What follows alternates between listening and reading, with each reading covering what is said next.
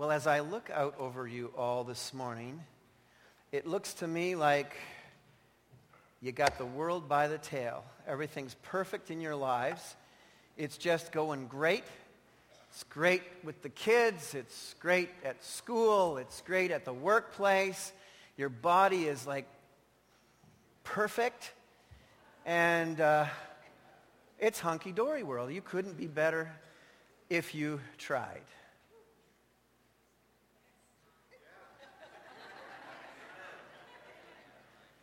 Well, maybe two of you are feeling like that. It may just be, if you're not feeling exactly like that, that you're under some sort of fire because you're seeking to live for Christ. If you set out to live for God and prioritize what matters to him, you will face resistance in your life. All designed to discourage you, cause you to cease your righteous actions, because we all know that the Calvary road is not an easy road, but it is the only road for those who love Jesus Christ. When the Apostle Paul was um, giving some pastoral advice to young Timothy, the young pastor, he said to him in 2 Timothy 3.12, and indeed all. You might want to circle that word in your Bible, 2 Timothy 3.12. All who desire to live godly in Christ Jesus will be persecuted. Not some, all. And so for the next couple of weeks, I want to um, take you and continue to take you in the journey in Nehemiah. And we come to the place where the building project gets underway, but there are many, many, many people opposing, much resistance, many obstacles. Some come from without. In fact, the majority or a lot of what we're going to talk about in the book of Nehemiah comes from without the community faith, but not all of it, even in this book. And of course, this doesn't surprise the student of the New Testament that we have struggles from with, uh, with, without, because in fact, when Jesus was teaching Nicodemus the Pharisee, in John chapter 3, he said this, this is the verdict. Light has come into the world, but men love darkness instead of light. Why? Because their deeds were evil. And he goes on to say, everyone who does evil hates the light and will not come into the light for fear that his deeds will be exposed. But whoever lives by the truth comes into the light so that it may be seen plainly that what he has done has been done through God. Bible-based, Bible-backed reformers like you and me will always face a flurry of furious opposition to every step we take in the direction of righteousness in Christ. Because darkness does not want bad stuff to be uncovered. And even in the dark recesses of our own hearts, there are things that will resist reform. But there's also trouble from within. The comfort and convenience of custom is threatened whenever reform is dangled in front of our life. Because passion will always push passivity out of bed.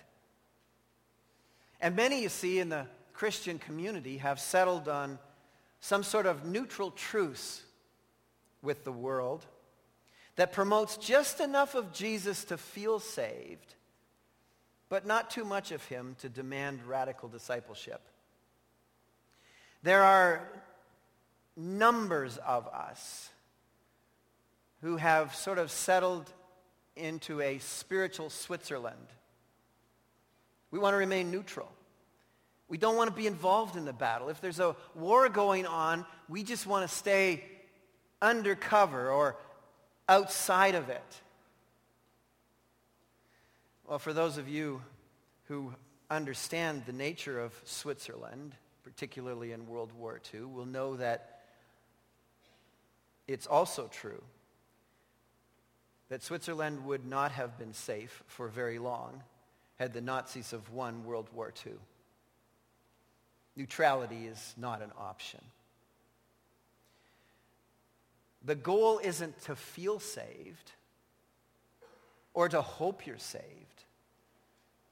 The goal is to be saved in Christ Jesus. That's why Christ himself said that this is how they will know that you are my disciples. That you are my disciples.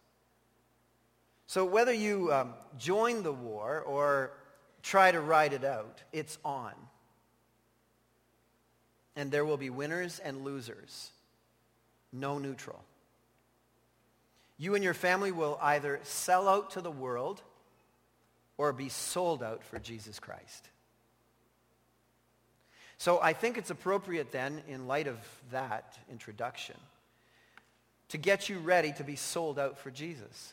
Because that's what the book of Nehemiah is about. It's about being sold out for God. It's about being all in. It's about reform, battle ready. And in particular this morning, I want to look at just six verses in chapter 4 of Nehemiah in the area of opposition by ridicule. Ridicule can erode your passion for Christ. Day in and day out, some of us live with ridicule. Some in our own families. Some at the workplace. Some in the neighborhood. Some among your friendships. Ridicule for your passion for Jesus Christ.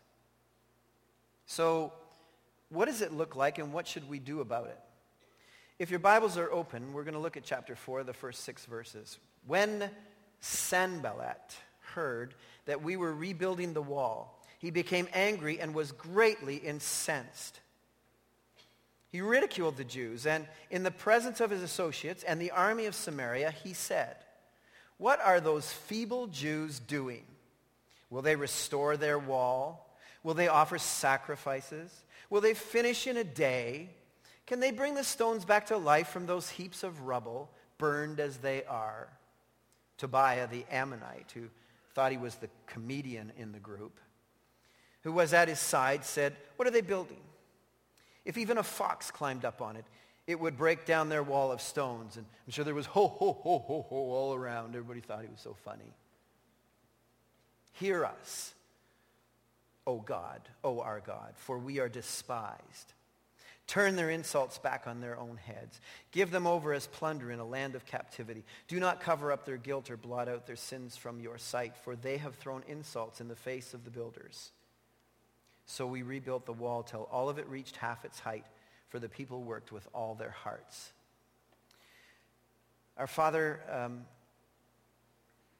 prepare our hearts for your instruction this morning. Lord, I pray that we might find comfort both in knowing that you know the way things are and you can help. I, I pray, Father, that you would grant us your strength of resolve. I pray, Father, that we would recognize the,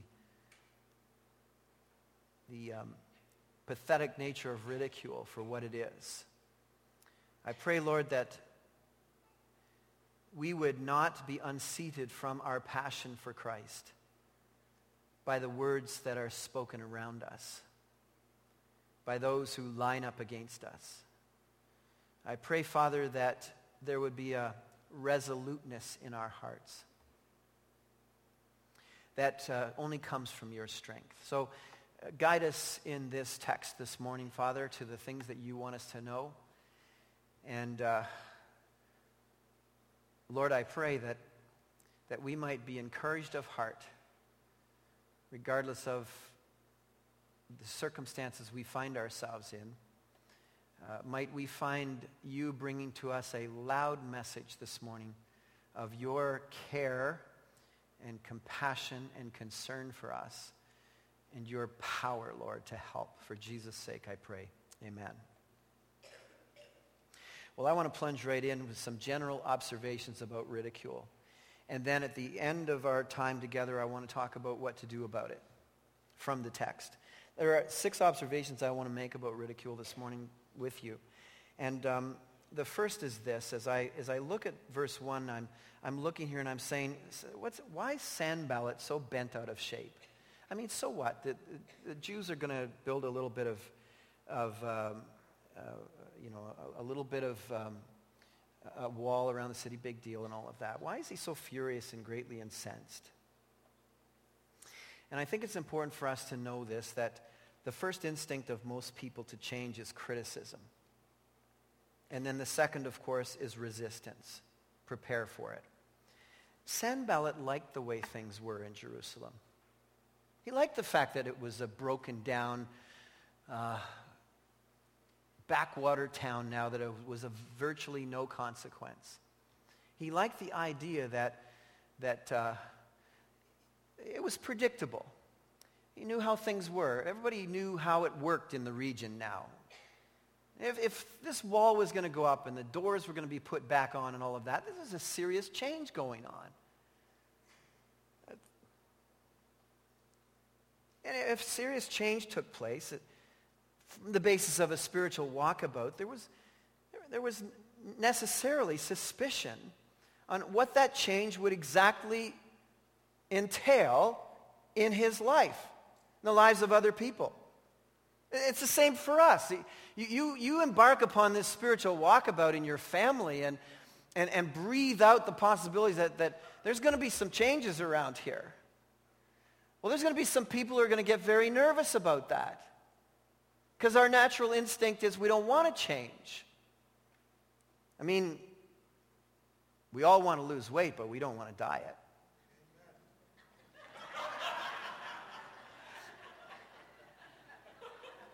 We all want to be healthy, but we don't want to exercise. Easy, big guy. we all want to follow Jesus as long as we can do everything else we want. And we want to grow without change or cost. And so the text says here he was angry. In fact, greatly incensed is another way of saying furious. Why? Well, fundamentally, people fear the unfamiliar. And he was pretty certain that if the welfare of the sons of Israel was about to change, then the way he'd been padding the welfare for himself and others was also likely to change. There's always a cost to change. And maintaining is more convenient than mission.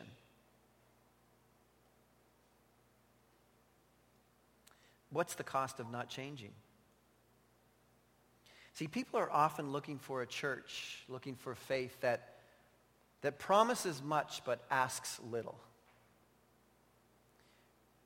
We, we want a, a setting that, that is really going to be beneficial to us without really costing us very much. It's always the danger of a church our size. See, when you wander into a little church, they grab you the day you walk in. Our new organist just walked in. That's the way it works. But in a big church, you can suck the life out of all the services that are offered and give very little back.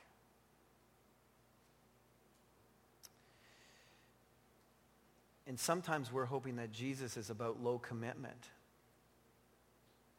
because maybe the church is low commitment. And we've made Jesus so comfortable in some of our circles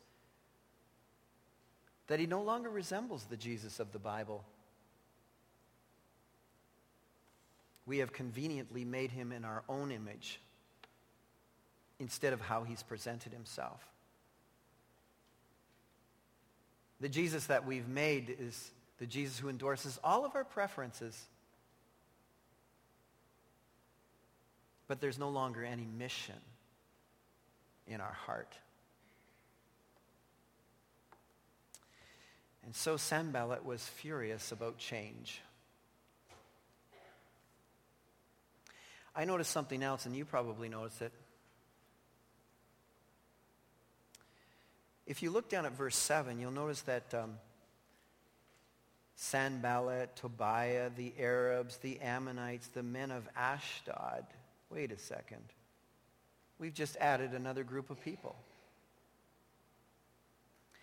I find, uh, I'm sure you find in your life, is that critics find each other like stink on a skunk. And some of the stink is satanic. And I say some, not all. Is that not too, true? It seems like when, when we're seeking to live righteously for Christ, all of a sudden attacks are coming from every angle in our lives. It, would be okay if we were sort of dealing with a, one front, but then another one opens up and another one. And, and let me describe for you a little bit about what Nehemiah and his people were facing here. Sanballat was the representative governor of Samaria from the north. Tobiah of the Ammonites was representative from the east. The Arabs, of course, were representing the south.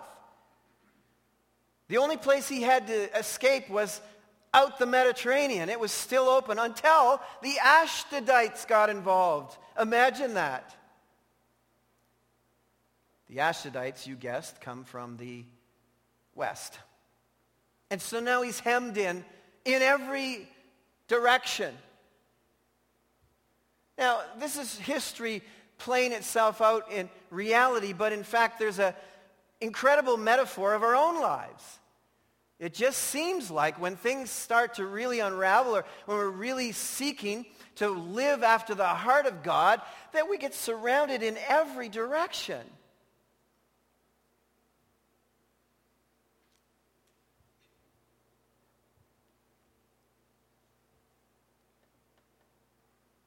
When God turns up the fire of your heart, the thermostat on the opposition meter goes off the dial.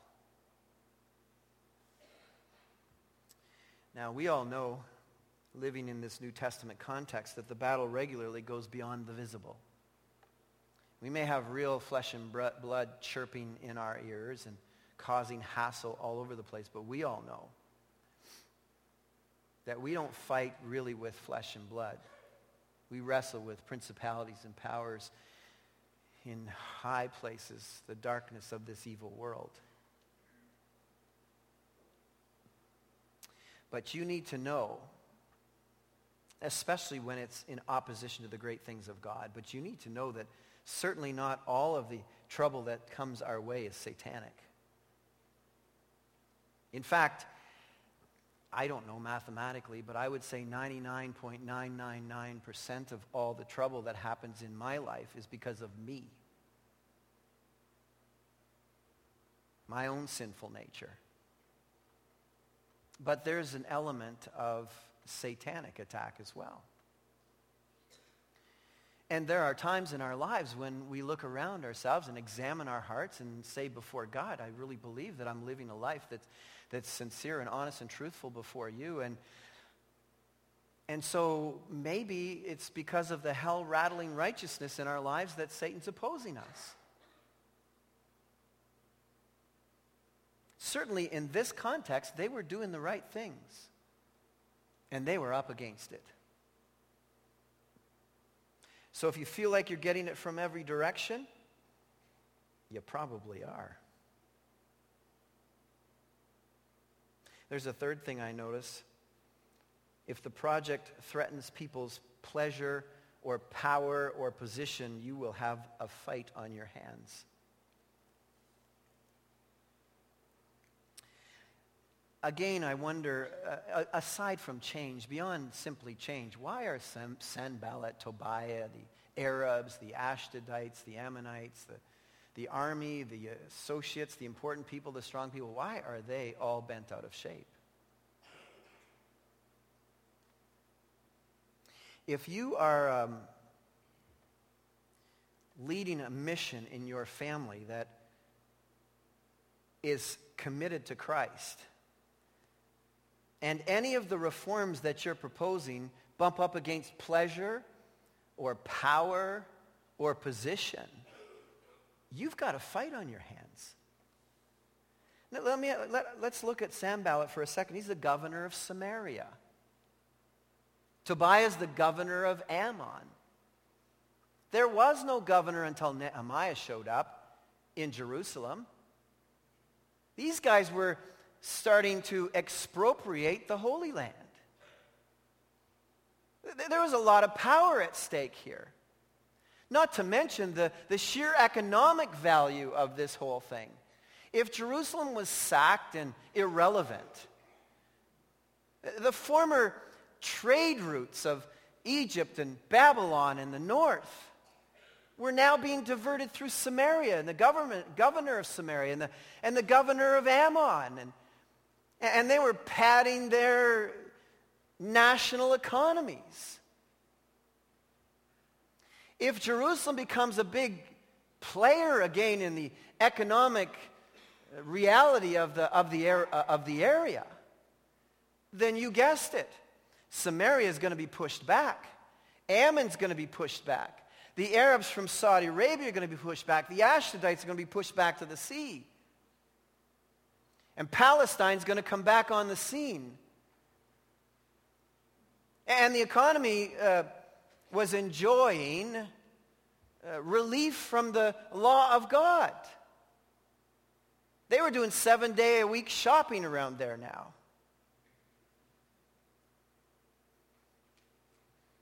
But if uh, Jerusalem comes back by reform to the things of God, Saturday shopping is off the map. And if, um, if Jerusalem starts to, to um, please the living God by its reform, the economic blessings that had been diverted to Samaria and Ammon and the Arabs and the Ashdodites was going to be back in Jerusalem. As uh, God's people uh, get serious about reform, God's blessings pour on those people. There'd be an economic shift of blessing in the region. That's why they're so furious. There, there's a lot of power at stake here. There's a lot of position at stake here. There's a lot of pleasure at stake here.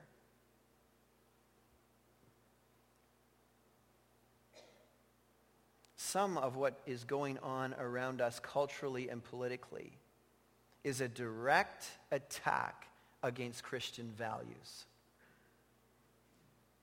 And there is a power, position, pleasure struggle going on every day around us. The agenda to impose upon our children and our own minds that every sexual expression is equal is an anti-Christian agenda. The um, so-called, under the banner of multiculturalism, the idea that every religion is equal is an anti-Christian agenda. Because if every religion is finally deemed equal, then religion is meaningless. Understand that?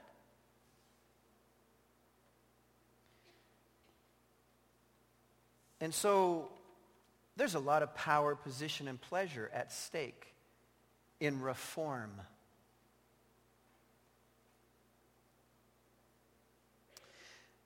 So in our own lives, some things formally benefiting economically from our spiritual sloppiness may need to radically shift. If we're going to get serious about God and reform, there may be a necessary change in investment strategies in our own lives. How much you or I have invested our hearts in things and activities that distract from God will determine how much resistance we're going to fight in our own hearts for position and power and pleasures that have embedded themselves in our hearts.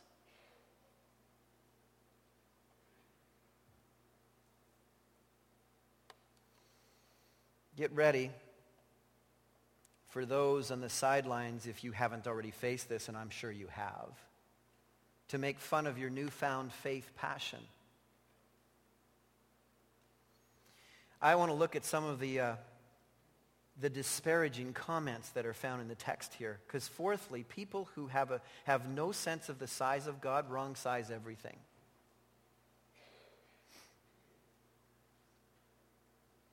I'm particularly interested in the comment that Sanballat seems to make.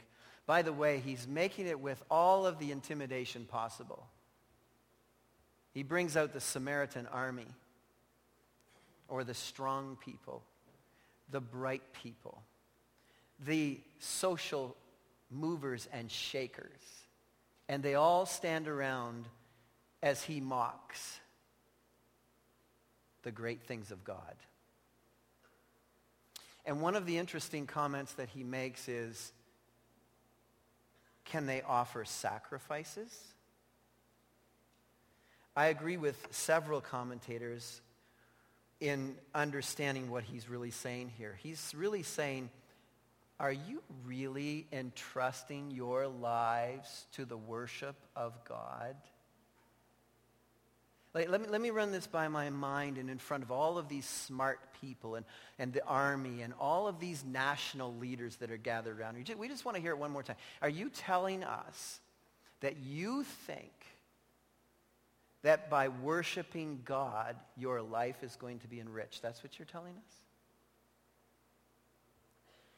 You just um, believe in Jesus and he's going to fix your life? Is that, is that what you're telling us? You, you're believing in this invisible guy who apparently lived 2,000 years ago. Is Run that by me again, standing by the water fountain at the office. Is, is you're putting all your hopes, you're putting, you're putting your family hopes in this invisible guy who died 2,000 years ago. Is that what you're telling me? Is that what you're going to tell all these smart people in the office? And he makes another comment here, you know, um, are you going to finish in a day? Oh, is, is, this, oh, run it by me again. This is the God you say who just spoke and the universe came into existence. Is that right?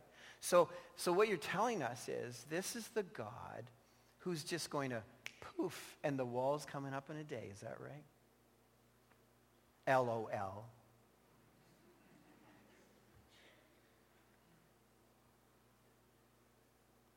You're going to pray about that. Oh, no, no, don't tell me that.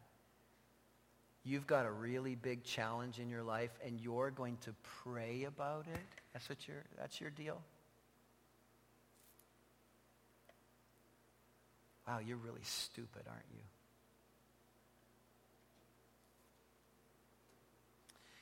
And the whole idea of this kind of mockery is that so when the project of God in your life plows on longer and harder and more painfully than you thought, the voices about, oh, this God who should be able to help you like that, where's he? And your fired up enthusiasm at the front end starts to take a major hit. And the voices keep working and working and working to the place where you're thinking, well, maybe God can't help me. Maybe I've put my hope in the wrong place.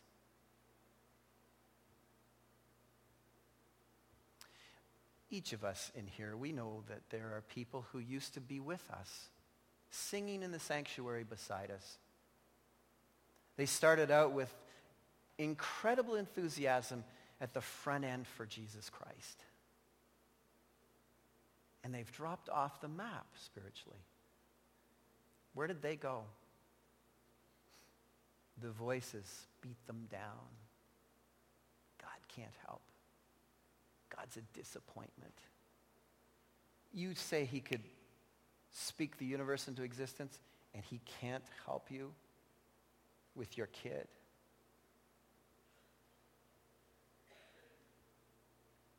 Where's this healing God? Why doesn't he just heal you?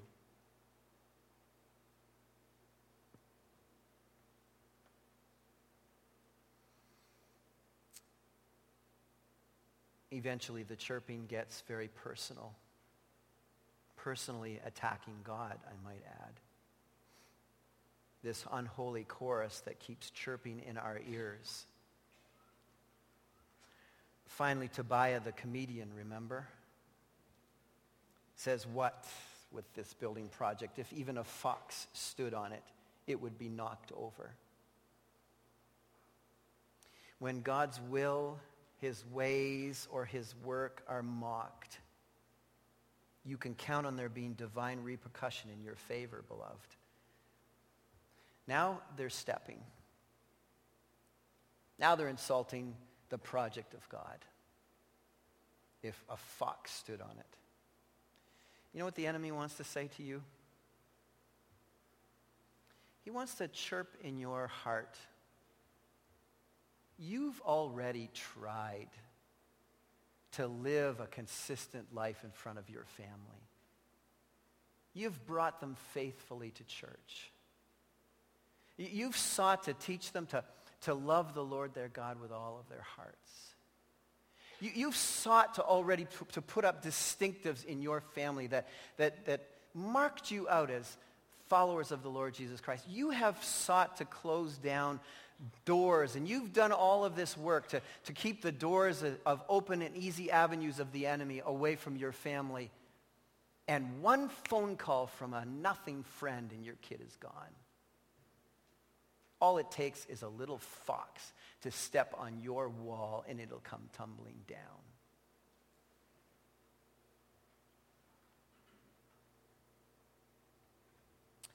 And we lay on our beds and toss and turn.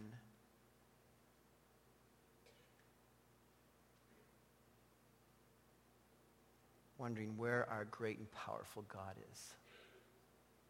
At this moment now, I need him. You evangelicals and your Jesus stories are inferior intellectually. They won't stand up. You send your little seven-year-old to school and that's what the teacher's going to say. Your plan is destined to fail.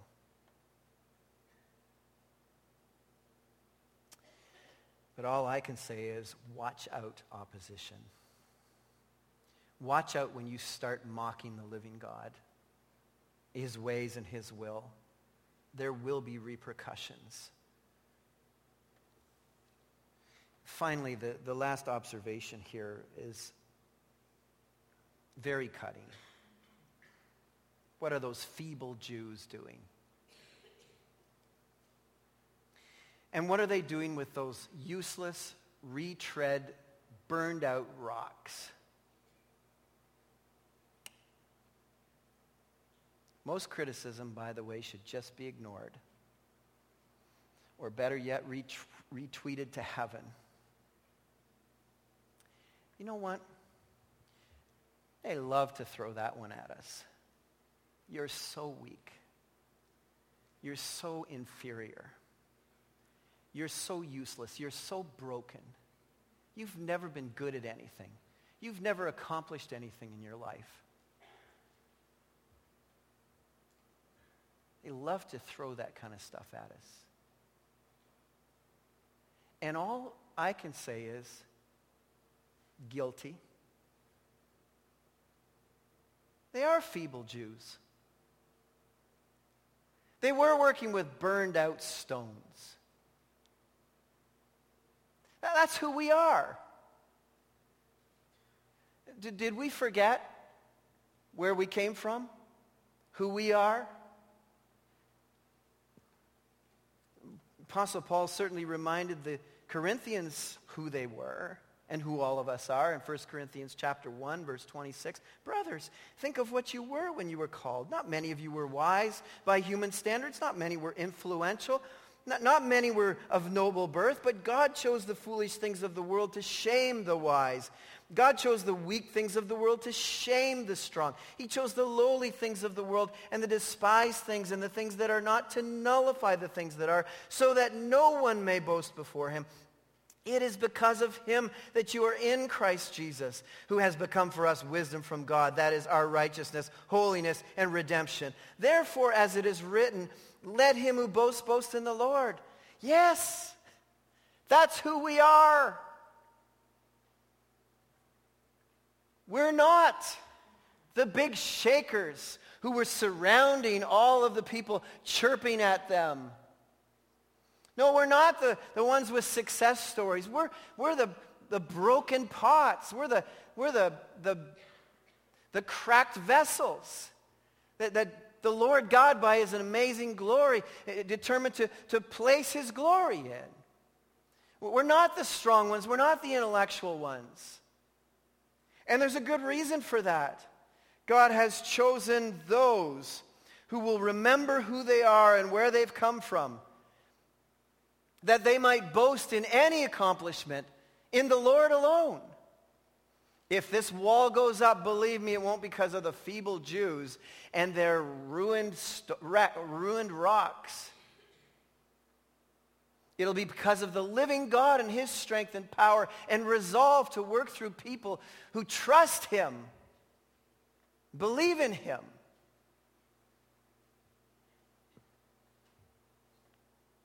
We are used and beaten up and least likely to succeed.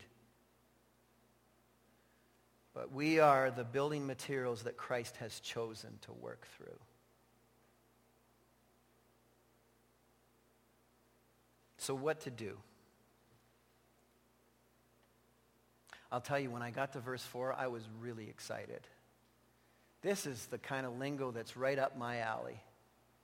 Look at it. Oh, hear us, O our God, for we are despised. Turn their insults back on their heads. Give them over as plunder in a land of captivity. Do not cover up their guilt or blot out their sins from the sight. For they have thrown insults in the face of the builders. I'm like, yeah, that's my kind of talk. I felt like the Quaker for a moment. You know the story of the Quaker and the stubborn mule? You ever heard that story? It's a good one. It's this Quaker farmer. He has a stubborn mule. And he says to his mule, Thou knowest that I am a Quaker. Thou knowest because I am a Quaker, I cannot curse thee. Thou knowest that I cannot beat thee. But what thou does not knowest is that I have a neighbor in a farm just down the road who is not a Quaker. And I could sell thee to him, and he could beat the living daylights out of you. Don't you just want sometimes to just sic God on people? in my dark moments, no, in almost every moment I get like that. So I kind of loved this. I thought, this is the deal? Listen, let's not miss the point here because the, this is an Old Testament, what we call imprecatory prayer. What are we to do with imprecatory prayers from the Old Testament that call down fire and brimstone of God to beat upon our enemies, which is what we long to do? Well, you know, most New Testament commentators are going to say you can't do that now because we're in the New Testament and you're supposed to love your enemies and do good to those who despise you, deceitfully use you. It's not my favorite verse, but it's one that, you know, is there. We have to use. So thinking, how do you harmonize this stuff? I like what J.I. Packer has said. He said this stuff can be harmonized. This imprecatory stuff versus and, and the Old Te- or the New Testament. We're, we're not called upon to throw out all of the judgment that should rightly come upon people who are despising the things of God. But here's the hybrid that I think works for those in the New Testament community who have now know what it is to have the Prince of Peace living within us. We pray that God will either save them or judge them out of the way. In other words, the harmony of this is Lord God, be merciful to my enemies, but go ahead and judge those who are belligerently against you. I like the harmony of that. I think it brings some sort of understanding. And by the time we get to the book of Revelation, we realize that the judgment of God and the justice of God will be meted out to those who have stubbornly refused the grace of God. So we pray, Lord God, we long for your grace in the life of this opposer. Save them. But by all means, Lord God, bring justice to those who are opposing belligerently the things of God. And so we pray. And what happens? They kept building. They took it to God, let it all out on God, zeal for God and his will, and kept building. Don't let the critics grind the good work of God in your life to a halt. Don't quit. And prayer is the key. How did they keep working? How did they keep working with all of their hearts? They kept working with all of their hearts because they took it to God. It will erode your soul if you let it fester. You've got to take this to God. It seemed to backfire. In fact, it fired them up all the more. It says they got together and started working and built the thing halfway up, all around, enclosed. The first barrage in any reform commitment you make is toward your morale. To seek to wear you down, to wear your resolve, to reform down, to focus on your insecurities, your fear of failure, to erode your hope, to call your value into question, to alienate you, but Nehemiah heard the words of his ridiculers. But his consolation was that he heard, that he knew that God heard him.